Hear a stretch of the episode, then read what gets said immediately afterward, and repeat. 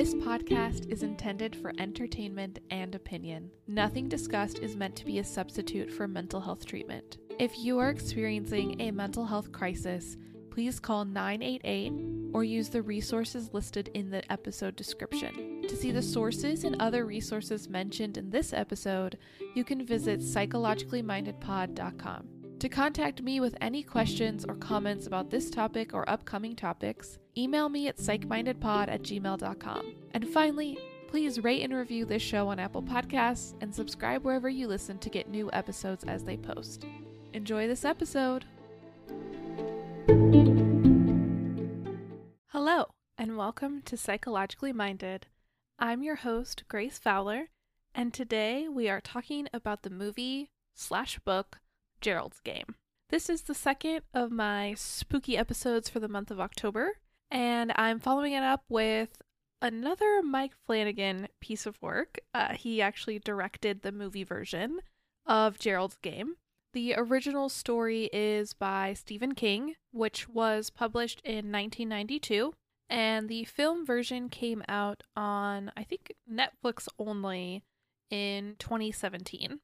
And if you are familiar with Mike Flanagan's work, as I've covered quite a bit of it on this show, you'll realize that several of the actors from the uh, movie Gerald's Game reappear in other of Flanagan's work, including the main character who is played by Carla Gugino, who played the mom in The Haunting of Hill House. So it's kind of like a one of the first times we get to see all these actors working together before the like episodic shows that they're on with each other.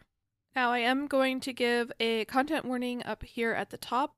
The content of Gerald's game has a lot to do with childhood sexual abuse, and as the title indicates, I'm going to be talking a lot about trauma responses and recovered memories.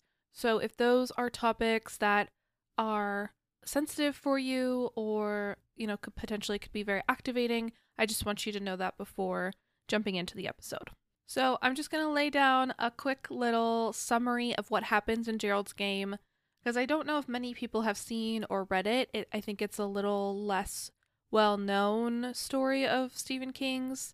Uh, at least i hadn't even heard of the book until i saw the movie and then i ended up reading the book after that the versions are a little bit different uh, between the book and the movie. The book is uh, quite a bit more graphic just because it can be. It's hard to make a film as graphic as the book is. And the book has quite a few more, I'm going to say quote unquote characters because they're hallucinations, but has more characters interacting with our main character. So the premise of both the film and the book is that this character named Jessie is a middle aged woman She's married to her husband Gerald. He's that's what the movie's named after. uh, and they are like uh, at this lake house having kind of like a getaway, and he wants to engage in like essentially like sexual play by handcuffing her to the bed. And in both the book and the movie, it's quite clear that she's not interested. This is not really something she's into, but she's doing it to essentially please her husband.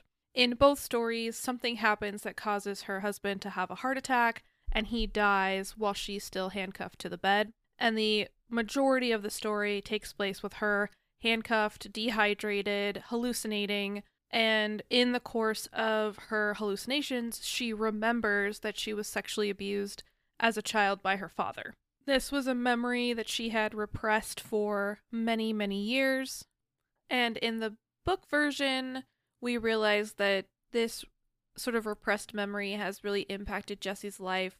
She's lost friends, she's walked away from therapy before because she's unable to acknowledge or go near this memory, which I think makes it or hints at it being more of a conscious repression that she's actively suppressing this memory m- more so than it being like a, a recovered memory. But I will be getting into that more later. As she is kind of wrestling with these hallucinations, she also sees a figure that keeps standing in the corner of the room that's holding like a bag of bones or trinkets, and she thinks that is part of her hallucination. But the reality is is that that is a real person and it is a serial killer I guess depending on the version, the book versus the movie, he's either like a serial killer that only kills men or he's just a serial killer in general. But he's real and he's just watching her essentially be chained to the bed. She eventually escapes. Both versions, it's quite gruesome. I think in the movie, she like cuts open her skin and peels her hand out. It's really, really gross. Escapes, and then both the movie and the book conclude with kind of like a after the fact follow up where in both versions Jessie is able to acknowledge that she was abused by her father, that she was in a similar abusive pattern with her now dead husband. And in both versions, she goes to the trial of the serial killer and is able to confront him, which kind of symbolizes her confronting the men that have put her in danger for most of her life. I think whether you read it or watch it, it's, it's quite a powerful story. And I always do appreciate getting to enjoy a Stephen King piece of work that doesn't end in just abject misery and, and pain. And obviously, as like a mental health professional, I find this story in general to be very interesting. I think the two main things that stick out is that Jessie is an example of certain types of trauma responses, and she represents this idea of like recovered or repressed memories. So I'm going to first start with just talking about trauma responses, and I'm going to move into recovered memories in the later part of the episode because there's quite a bit of controversy around that topic within the field, and I really want to be able to dig into it. So, if you've been on the internet anytime in the last few years, you've probably heard the phrase trauma response get thrown a lo- around a lot toward a lot of things. But I want to give you some like actual examples of trauma responses so that it's a, a bit of a more clear concept.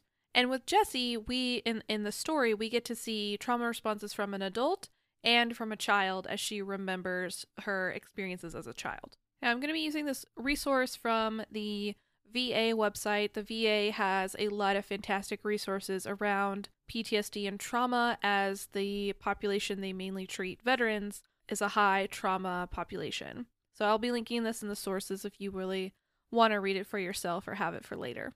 Some common reactions to trauma can include physical reactions and emotional reactions.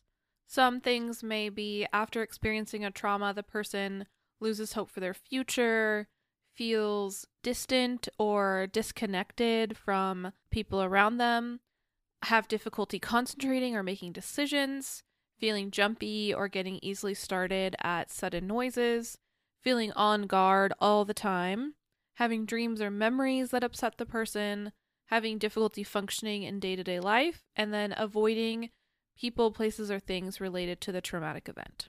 Now, in Jessie, I think we see a few of these in her kind of adult life she's built for herself. We don't know a lot of the details around her life because we really only see her in this like slice of this event she's going through. And she's going through a trauma in the middle of the story, but then reflecting back on a past trauma. And so I think the biggest one is that obviously she's having well, she's having hallucinations, but I would I would kind of wrap that up into the dreams or memories that upset her. In both versions, she's confronted by a version of herself, which either serves to confront her or cover over her history. In either versions, whether the hallucinations are trying to help her or are being mean to her, they, they bring about distress and bring up something that is clearly upsetting Jessie. And you can imagine that if someone has been pushing away a memory for 30 years and then it comes back to them when they're trapped in a very vulnerable position, that's going to make them really upset. It's going to cause a lot of overt distress, more so than if she was in a place where she could be safe. And I think that that is, you know, although it's like a, a fiction and a horror story, I think there is a parallel there to real life that when we are going to be doing trauma work that's going to be bringing up these memories that the person has been avoiding for most likely a substantial amount of time, we have to make sure that in the moment that they are re- returning to the memory, they know that they are safe. And often this looks like before you even start trauma work with your, you know, therapist or your provider, that they are teaching you skills to learn emotional regulation or learn how to do some grounding so that you can pull yourself back into the present moment rather than feeling trapped in the memory. It's often one of the reasons that people with traumatic memories repress or avoid them so much is that it can be hard for the brain to distinguish between are we in the past in that traumatic event again or are we in the present. And so making sure that the person knows how to regulate that before going forward with the memory is really vital to trauma work. If you're into like pop psychology or pop psychology books, you've probably heard of the book the Body Holds the Score, uh, or even My Grandmother's Hands. Both of those books are examples of work that focuses on trauma in the body and how the body has to be included in trauma work to be able to truly process and, and regulate the person who experienced the trauma. Now, in Gerald's game, Jessie doesn't have that safety. She's still handcuffed to a bed. She's starving. She's dehydrated. She doesn't think that anyone is going to know that she's out there because they they went like off season. It's not the summertime, so no one's out by the lake. And then she eventually realizes there's also a serial killer trapped in the room with her. So it's not a safe environment and she's kind of cracking into these memories she's worked so hard to not think about. It's just a recipe for disaster. So I think it's it's no wonder that she's hallucinating as a way to kind of buffer these thoughts that she's having. Now, again, in the film, there's less hallucination. She only sees a version of herself and her husband. In the book, she sees several versions of herself, including a, like her childhood self, a version of herself as like a puritanical woman, her college roommate, and then her old therapist. So she's she's seeing seeing more people in the um in the book version. Tied up into her having these like memories or these hallucinations come back to haunt her is we realize that Jessie has avoided the circumstances around her abuse for much of her life. She's avoided telling her friend, she's avoided telling her therapist. We don't know for sure, but I would imagine she probably avoided her family a lot more and there is it is alluded that she tried to tell her mother and her mother didn't do anything about it. So she may have avoided her her mother growing up and quite frankly she did such a good job of avoiding all the people, places and things related to the trauma that she does not have a conscious memory of it happening to her. Or she she may have the memory but she's been doing very good at pushing it away. I use that language of she became very good at doing it because that's something we might use with clients to say you know you've been living your way like this for a very long time and you've become very good at coping with your trauma in one way. And it's kept you safe. You're still alive. You're still here. The thing that we want to change is the way in which we cope with that trauma because the way that you're doing it, although it has been effective for you in the long term, is also causing you a lot of distress and is making your life more difficult. It's become a barrier to you living a life that you want to live. So, we want to change the way in which you cope with the trauma by teaching you different skills that you didn't have before. This is a very like non-shaming way to talk about these reactions to trauma and to normalize them in the sense of this is how people do the best that they can do with what they have to get through their day to day lives with this kind of horrible thing hanging over them. Many of the skills and things we do in therapy are not intuitive to people. Otherwise, I wouldn't need to do this job, right? I could just be a podcaster. I wouldn't have to also be a mental health professional if these things to do were intuitive. So it normalizes for people that trauma reactions are very common and are a way of survival and there can be different ways to move forward once you have those tools in your tool belt. And I think that's a message I would have for Jessie of that she was really doing the best she could with what she had, especially as a child that asked for help and was denied it by her mother. She's been doing the best she can with the resources that she has. Unfortunately, she's now stuck in a situation where those resources aren't working anymore. And it's time to kind of confront the past and ultimately, I think that is the the message of the ending is that Jessie realizes that it is better for her her well-being to be able to acknowledge the trauma and find community in her trauma. In the book version, I believe she reconnects with her roommate who had attempted to like talk to her about her abuse, so she like rebuilds a relationship by it. And in the movie version, she starts a like nonprofit organization for girls who have been sexually abused. So she like essentially builds a community for people who are just like her. And this would be what we might call post traumatic growth which is where she went through something horrible as a child and then also again as an adult where she's like chained to this bed. She took that experience and was able to better herself, better her future in a way that maybe would not have been possible before the trauma. Now, I'm not going to get too much into post-traumatic growth because it's a it's a whole own theory, but I do just want to be clear that it doesn't mean that you have to go through trauma to do good things and it doesn't mean that trauma is worth it because it it may come with a silver lining. It's just a way to kind of talk about the idea that a person's life is not effectively over if they go through a trauma, that there is a like future beyond that flashbulb event. And I think the other thing that Jessie represents off this list is the feeling detached from other people. She clearly did end relationships or detach herself from relationships to avoid talking about this thing. But I also think that the way in which she kind of just went along with her husband with whatever he wanted and was unable to kind of say what she wanted demonstrates this detachment in that it's just easier to go along to get along than it is to form a meaningful connection or realize that there is no good connection there because ultimately I think whatever version you encounter her husband is a piece of work and was not a good partner to her. Um, but because she's like detached and unconnected from the people around her, she's not able to see that this is not a thriving partnership. And often people who have gone through a trauma, particularly a sexual trauma, never, well, not, I'm not going to say never, but uh, don't want to engage in like sexual intimacy. It can be very triggering to the body, to the mind. And so it's easier to be that detached because it's protective. It protects you from having the greater trauma response. So, all in all, Jessie is clearly going through a lot, and I think she really does represent how someone in this experience can react. I think also serves to demonstrate that trauma upon trauma can start to get connected. That her going through this modern day or present day trauma brings up these memories of this past trauma as it starts to get all connected. It's activating the same like fight or flight reactions that the, the first one did. So they they the memories kind of trigger each other. So, speaking of memories, let's also get into recovered memories.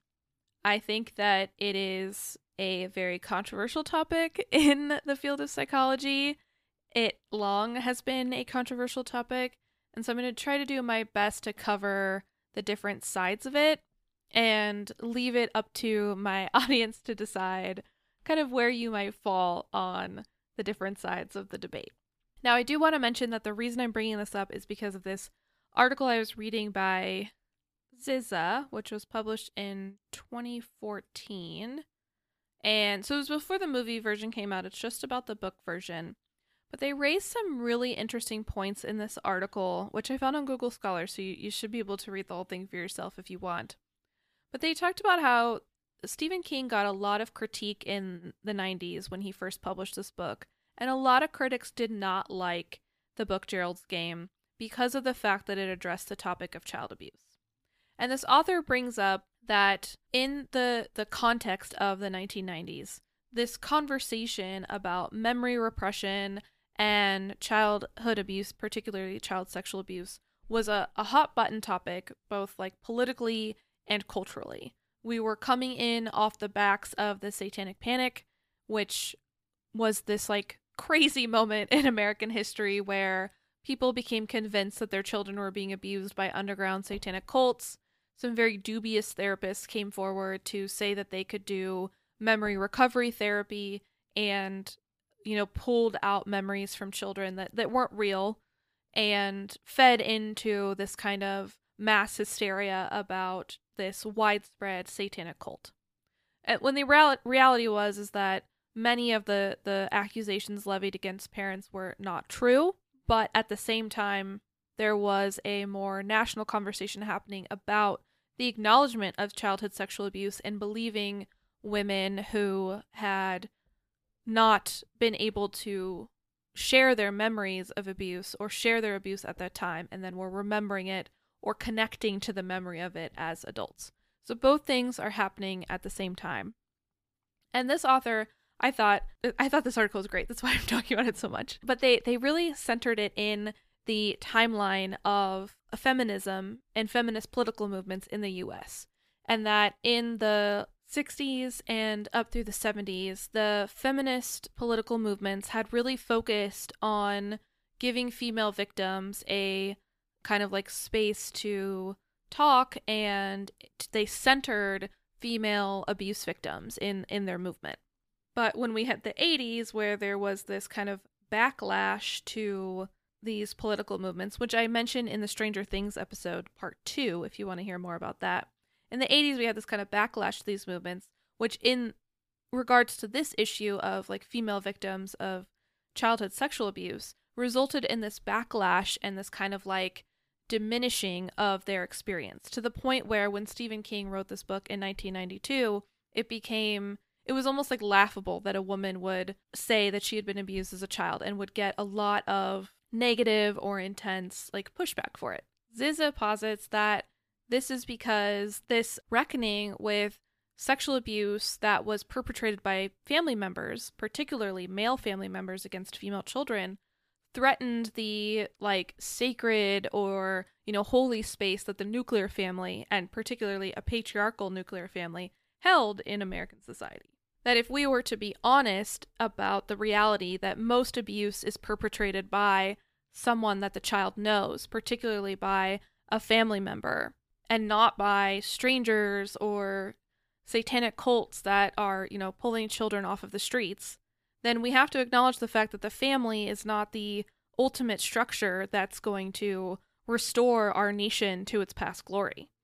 You've probably heard this rhetoric before from people saying that, like, one, you know, blaming social ills on fathers not sticking around. This is often uh, like a, a racial criticism that's that's thrown around as well, right? That the problem with African American families is that the fathers don't stick around.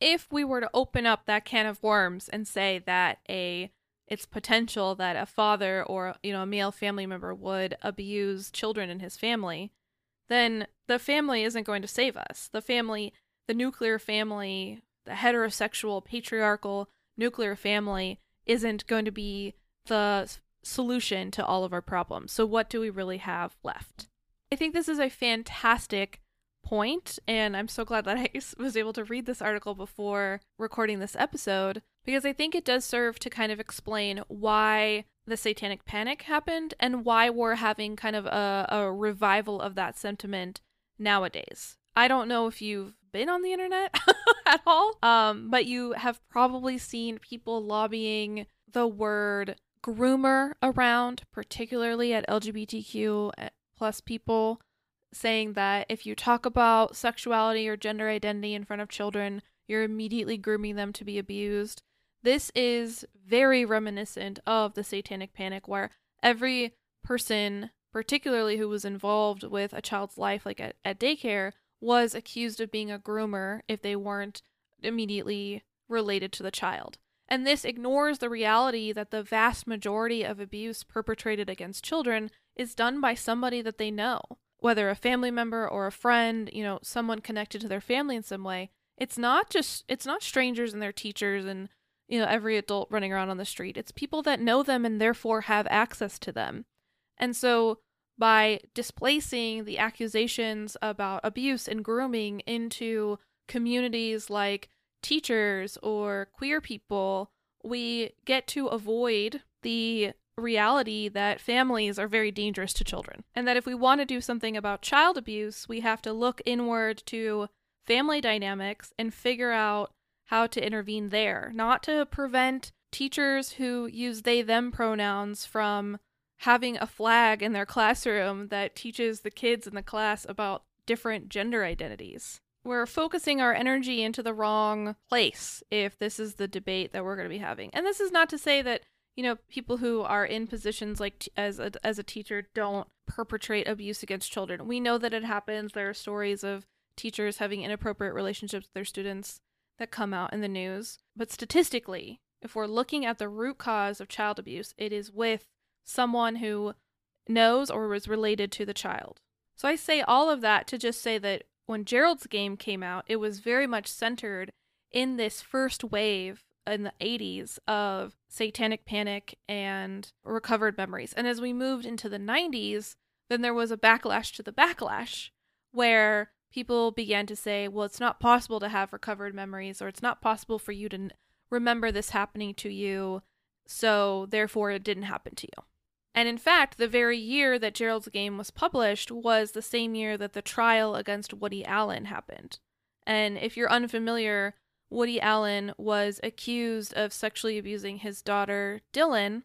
And at the core of this trial that was going on was this report that was submitted to the court by the Yale New Haven Hospital Child Sex Abuse Clinic, which is a it's a shady report. I'm just going to say that. It's a shady report and was actually not found to be reliable by the judge in the case or by the prosecutor who initially commissioned the report.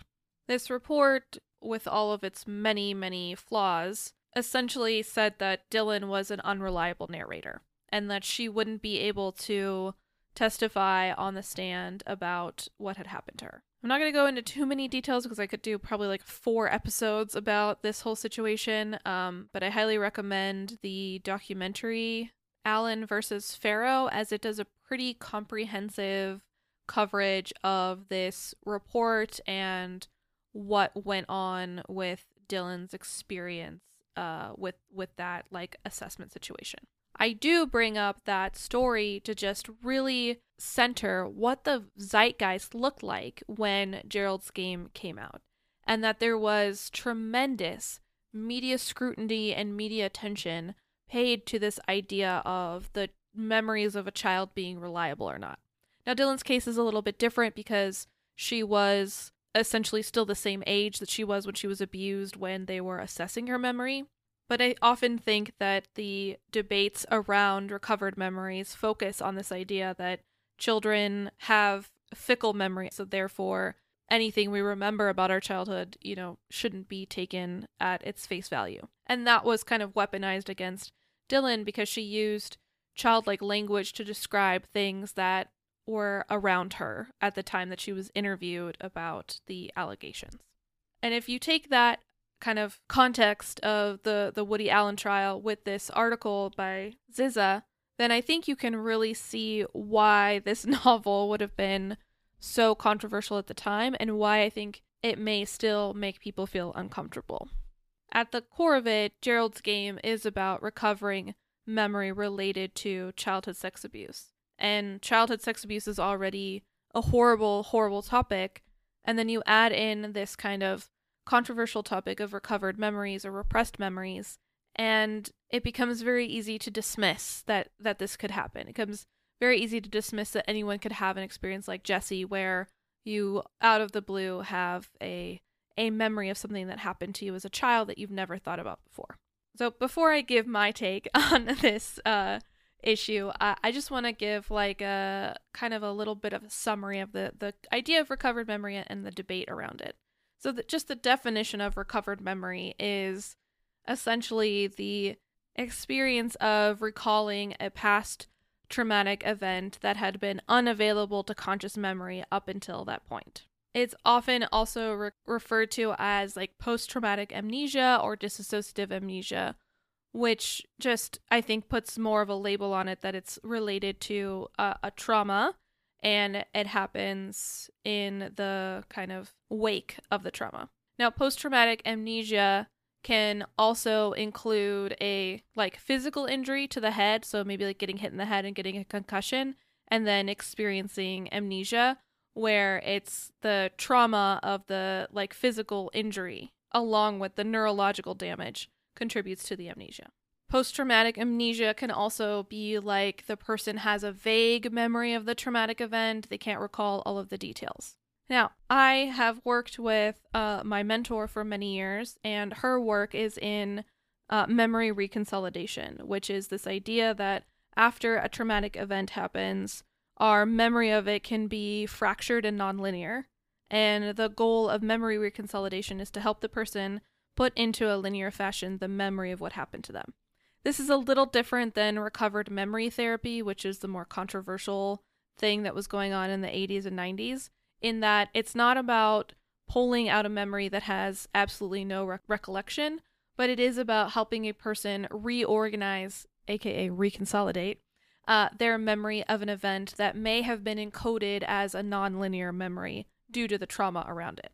So I think sometimes a lot of stuff like memory reconsolidation or other trauma focused therapies like TFCBT that do do memory work, they kind of get all wrapped up into the idea of rec- recovered memory, which negates the research that does support evidence-based practices like trauma focused CBT where the memory work, the autobiographical work that the person is doing is part of the treatment. So I just want to make that clear for everyone listening that those things are, I think, kind of tangentially related because they all fall under to this idea of like memories after trauma. Um, but that doesn't mean that anything having to do with reorganizing or making sense of post traumatic memories means that it's recovered memory work. I just want to separate those things out. So, like I said, repressed memory or recovered memory is like a, a memory the person had no conscious awareness of, and then it comes to the surface. In the height of the satanic panic in America, there was a movement that developed around this idea of recovered memory therapy, which is where someone would go to a therapist and say, you know, I, I'm having this issue of like I'm I'm depressed, and then the therapist would say, you probably were sexually abused as a child, and then would work to kind of pull up that memory for the person and then they would have this recovered memory. A lot of the examples of this or case studies that were written up about this turned out to be fake. It seems that in the excitement of therapists to help people recover memories, they were actually implanting false memories into the person's memory and then those memories those false memories were becoming integrated into the person's memory about themselves and their life. The most famous example of these like fake memories was a psychiatrist in Canada named Lawrence Pazder who wrote a book called Michelle Remembers. And in it, he wrote about this patient that he had been seeing named Michelle who came in with some depression and he realized that she had something she needed to tell him and she started behaving oddly as they worked together acting like a child and so they uh recovered these memories of these like satanic rituals she believed she had attended as like a child and that she had been ritually abused at these like months long satanic rituals. Now the rough part is that he published this book and then turns out he married this patient. uh that's a big no-no.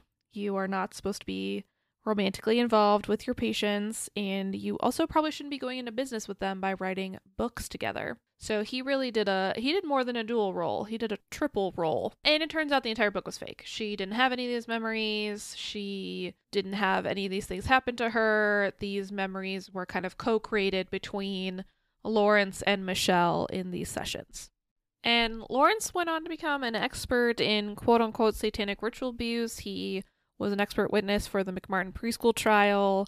He was his the book Michelle Remembers was used as like a training material for like law enforcement during the, the satanic panic. And then he just kind of like had a regular life after that. Like, not a lot happened to him after the book was debunked, and it turned out he was married to his patient. Uh, I think they ended up getting divorced, and then he died in 2004. he just kind of lived his life. Uh, ruined a lot of other people's lives, though, because of his involvement in the satanic panic, but not necessarily what this entire episode is about. But that was the height at which this recovered memory movement had reached, was that you know, mental health providers were involved in law enforcement and court cases against people accused of satanic ritual abuse that had never been perpetrated. And many of those very famous cases, like the McMartin uh, preschool trial, have been, you know, vacated and essentially found that there was no evidence at the time of satanic ritual abuse because it's not something that happened. I think the unfortunate thing is that because of this very dangerous situation that is exemplified by the Michelle Remembers book, where providers, mental health providers, were co creating and planting false memories into people's minds, resulted in not only a lot of pain and suffering for people that were accused of the abuse, it also resulted in quite a heavy backswing of the pendulum when it comes to the idea of memory and trauma. Now, I think this also depends on the generation in which you were trained as a mental health provider. Obviously, the generation of like Pazder or Lawrence's generation of training really bought into it. The next generation of mental health providers that came, which would be people that are probably like 20, 15 to 20 years in the field right now, they were like, no, no, no, no, we don't touch memory stuff. We don't do anything about this. Like, we do not do anything with recovering memories. Memory is fickle, it's not to be trusted. I think they really swung to the other side of like, we are never going to touch memory recovery or any like dubious accounts of things that have happened to people. We're really going to shut it down. I would say that probably people that have been that are like me that are just coming in are kind of caught between these poles of there being, you know, some research and some theory that seems to involve trauma and memory and the way in which the body can hold the memory. And then there's also the fear of participating in a moral panic like the satanic panic and not wanting psychology or mental health treatment to be weaponized against vulnerable people. Particularly in this era of what I would say is the redux of the satanic panic with QAnon and the groomer rhetoric that's been going on. The consequence of being pulled between these kind of sides of, you know, wanting to explore more about how memory and the body and trauma all work together and also not wanting to essentially repeat the sins of our fathers is that talking about like recovered memories or repressed memories becomes very taboo and it can be hard to find a place for those conversations in the field at large, and particularly when it comes to providing like good evidence uh, treatment for patients. Now, I'm not here to say that I, I think you should dive in and try memory recovery work because I think that there are definitely some strains of it that are more like the Pazder strain that where it's very dangerous. But I don't think that it means we have to stray away from this idea that trauma can inter- interact with memory. We we know that it does. We've seen in many studies, in many like theories about trauma, that memory and trauma are not good friends and they don't get along well. And it can be, there are many different mechanisms through which this happens, many of them based on mechanisms that our brains use to make sure that we get through the day and aren't constantly bombarded with memories of the dangers that we've lived through. Personally, another reason why I have some difficulty with the people who are very, very anti memory or recovered memories is that Elizabeth Loftus is one of the like premier researchers that researches covered memory.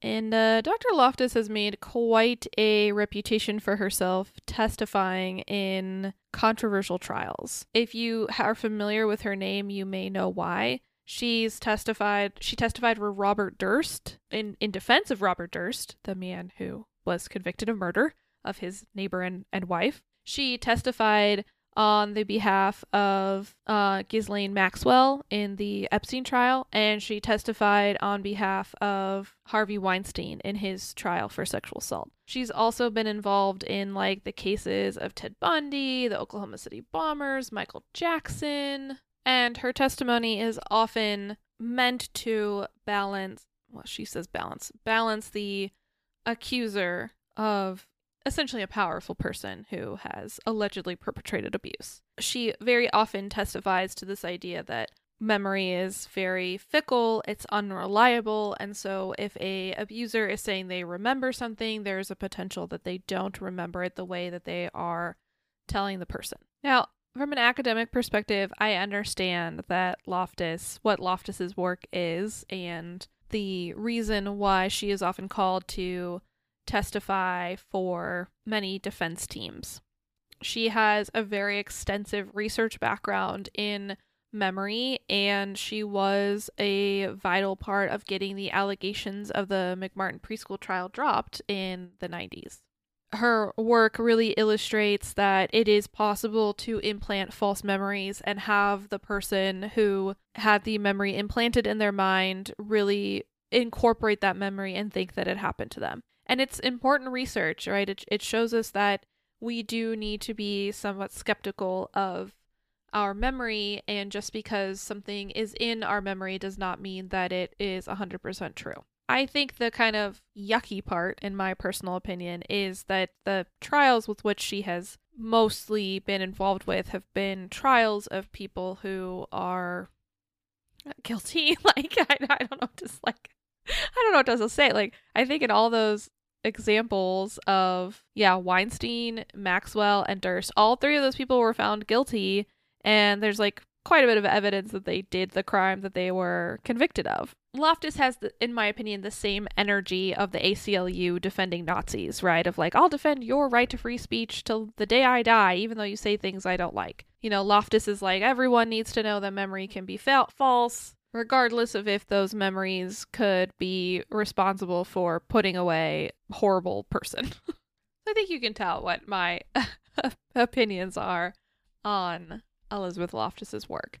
All that to say, I think that that is where I kind of end up in this middle place of knowing that there is a lot of research that memory can be quite difficult to get a hold on, right? Our our memories are very easily influenced and often when we take a memory out to examine it and re-encode it for later, we can change and alter the memory in a way that appears to be natural. We just now hold that change in our memory as the way it always was. Additionally, I do think that it's possible for a person to have gone through a traumatic event and have worked so hard to avoid the memory of it that it's not part of their conscious day to day thinking. And to tie it back to Gerald's game, I think that my conceptualization of Jessie would be that part of her did remember the trauma. Part of her did remember the sexual abuse that happened so long ago.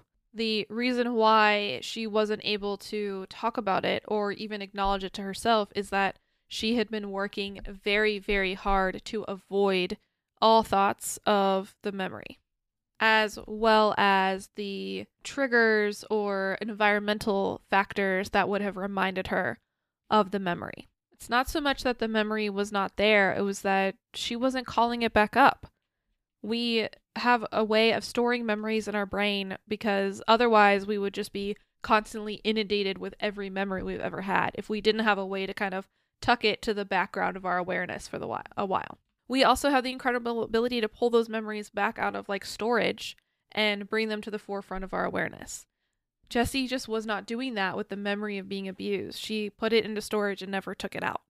And I don't think that that means that her memory was a recovered memory that was implanted. I think that it means that it is possible for us to go through things that are so horrible or so confusing and we don't know what to do with them.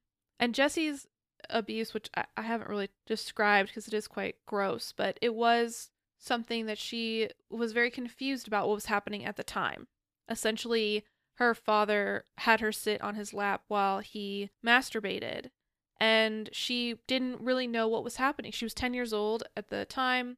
She didn't know what was happening. And so I think that oftentimes with that confusion, particularly with children and, and who experience childhood sexual abuse, it's the confusion that makes the memory hard to figure out. You may have heard this if you've watched any of the like Michael Jackson or R. Kelly documentaries about the victims that say, like, I didn't really know what was happening to me was wrong. I thought that this person was just interested in me. And it's the fact that it's a event happening to a child outside of their control and outside of their context, right? This is not the context in which how adults should be treating children. And so it doesn't quite line up. And so uh, it is a trauma that has happened to them, but it's also confusing. It doesn't quite make sense. And so what do you do with a memory that you can't quite make sense of? Well, I think some people tuck it away and don't touch it until they are either at a place where they can make sense of it or with the intention of never coming back to it. And in those cases, a therapist doesn't have to pull and elicit a memory right? The the therapist doesn't have to say anything to lead the person to that memory. That memory is there somewhere and the the person will get to it. The person may get to it before they even go to therapy. They may have that memory resurface. It's not a memory that's coming out of the blue out of nowhere. It's a memory that is probably held somewhere else in the brain and the brain is very actively working to keep it away from awareness because it would derail someone's life to have that memory constantly coming up. That is what I have to say about trauma responses and recovered memories in Gerald's game. I really think this is a great example of these kind of tricky topics, and Jessie's story is very interesting to look at from like a trauma and memory perspective, particularly because of like intense situation she is in when she finally does remember uh, her her childhood sexual abuse. And remembering that Stephen King wrote it in the context of the satanic panic, I think also is very interesting to look at because it is, I think, an empathic or even compassionate look at a woman going through this. And his end of his story is not that she is faking it. The end of the story is that she's able to heal by being able to acknowledge this memory that she went through. So, yeah, I think, in my opinion, recovered memories as they were in the 80s and 90s maybe don't exist like that, but I think there is something to say about memory and trauma and the very intense work that our brains do to avoid being constantly flooded with traumatic memories. We just got to get through the day. We can't be thinking about all the bad stuff that's happened to us all the time. I hope you enjoyed this episode. I appreciate you listening all the way through. We love another Mike Flanagan piece of work. And next week we'll continue more of the spooky content. I'll see you in the next one. Bye bye.